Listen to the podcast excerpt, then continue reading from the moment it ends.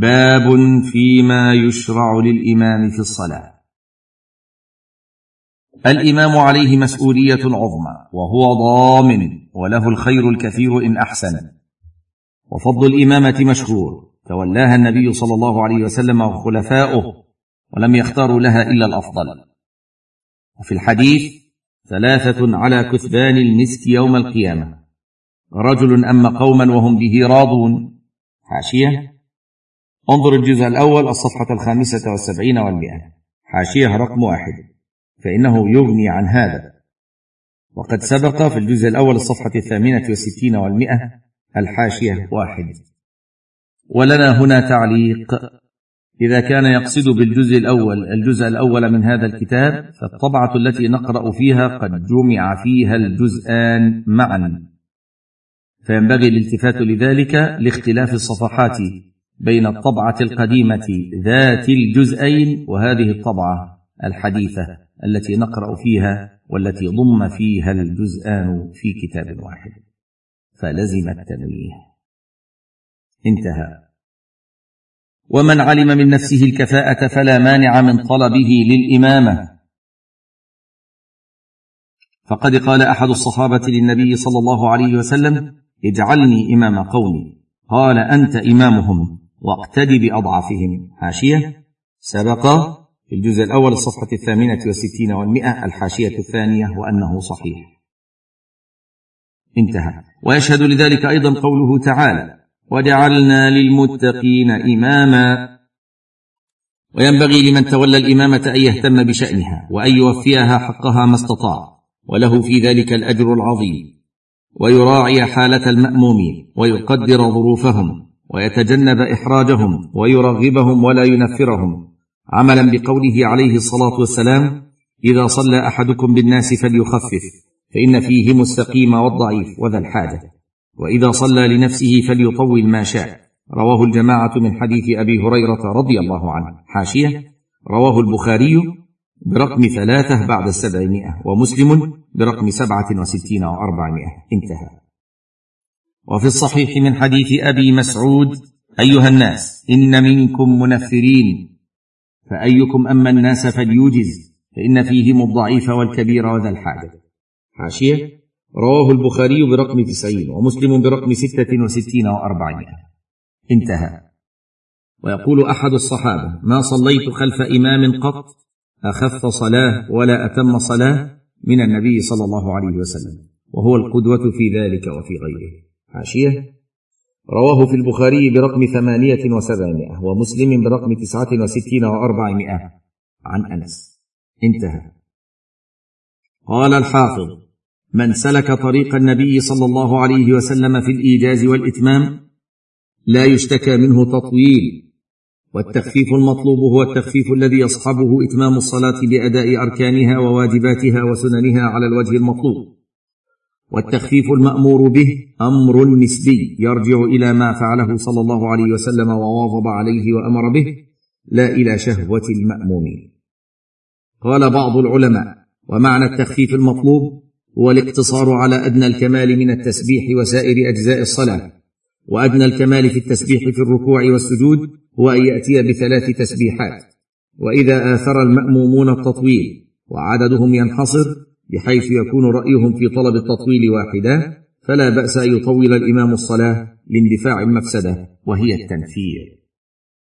قال الإمام ابن دقيق العيد حاشيه انظر فتح الباري في الجزء الثاني الصفحه التاسعة والتسعين والمئة. ونيل الاوطار في الجزء الثالث الصفحه السابعة والستين. هذا في كلام ابن دقيق العيد. انتهى. قال الإمام ابن دقيق العيد قول الفقهاء لا يزيد الإمام في الركوع والسجود على ثلاث تسبيحات لا يخالف ما ورد عن النبي صلى الله عليه وسلم أنه كان يزيد على ذلك لأن رغبة الصحابة في الخير تقتضي الا يكون ذلك تطويلا. انتهى. وقال شيخ الإسلام ابن تيمية حاشية الفتاوى الكبرى في الجزء الرابع الصفحه الحادية والثلاثين بعد الأربعين. انتهى. وقال شيخ الإسلام ابن تيمية ليس له أن يزيد على قدر المشروع وينبغي أن يفعل غالبا ما كان النبي صلى الله عليه وسلم يفعله غالبا ويزيد وينقص للمصلحة كما كان النبي صلى الله عليه وسلم يزيد وينقص أحيانا للمصلحة.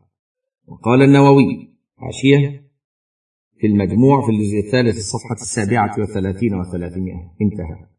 قال العلماء واختلاف قدر القراءة في الأحاديث كان بحسب الأحوال وكان النبي صلى الله عليه وسلم يعلم من حال المؤمنين في وقت أنهم يؤثرون التطويل فيطول بهم وفي وقت لا يؤثرونه لعذر ونحوه فيخفف وفي وقت يريد إطالتها فيسمع بكاء الصبي فيخفف كما ثبت ذلك في الصحيح. حاشية رواه البخاري برقم تسعة وسبعمائة ومسلم برقم سبعين وأربعمائة. انتهت الحاشية. وانتهى كلام الإمام النووي. ويكره أن يخفف الإمام في الصلاة تخفيفا لا يتمكن معه المأموم من الإتيان بالمسنون كقراءة السورة والإتيان بثلاث تسبيحات في الركوع والسجود. ويسن أن يرتل القراءة ويتمهل في التسبيح والتشهد بقدر ما يتمكن من خلفه من الإتيان بالمسنون من التسبيح ونحوه وأن يتمكن من ركوعه وسجوده.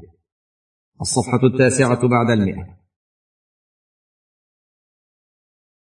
ويسن للإمام أن يطيل الركعة الأولى لقول أبي قتادة. كان النبي صلى الله عليه وسلم يطول في الركعة الأولى. متفق عليه. حاشية. البخاري برقم تسعة وخمسين وسبعمائة ومسلم برقم اثنين وخمسين وأربعمائة. انتهى. ويستحب للإمام إذا أحس بداخل وهو في الركوع أن يطيل الركوع حتى يلحقه الداخل فيه ويدرك الركعة. إعانة له على ذلك. لما رواه أحمد وأبو داود من حديث ابن أبي أوفى في صفة صلاة النبي صلى الله عليه وسلم أنه كان يقوم في الركعة الأولى من صلاة الظهر حتى لا يسمع وقع قدم. حاشية. رواه أبو داود برقم اثنين وثمانمائة والبيهقي في الجزء الثاني الصفحة السادسة والستين وأحمد في الجزء الرابع الصفحة السادسة والخمسين وثلاثمائة. قال ابن الملقن في الجزء الأول الصفحة السابعة والثمانين بعد المئة. انتهى. ما لم يشق هذا الانتظار على مأموم فإن شق عليه تركه لأن حرمة الذي معه أعظم من حرمة الذي لم يدخل معه. وبالجملة فيجب على الإمام أن يراعي أحوال المأمومين ويراعي إتمام الصلاة وإتقانها ويكون مقتديا بهدي النبي صلى الله عليه وسلم عاملا بوصاياه وأوامره ففيها الخير للجميع. وبعض الأئمة قد يتساهل في شأن الإمامة ومسؤوليتها. ويتغيب كثيرا عن المسجد أو يتأخر عن الحضور مما يحرج المأمومين ويسبب الشقاق ويشوش على المصلين. ويكون هذا الإمام قدوة سيئة للكسالى والمتساهلين بالمسؤوليه فمثل هذا يجب الأخذ على يده حتى يواظب على أداء مهمته بحزم ولا ينفر المصلين ويعطل إمامة المسجد أو ينحى عن الإمامة إذا لم يرجع إلى صوابه. اللهم وفقنا لما تحبه وترضاه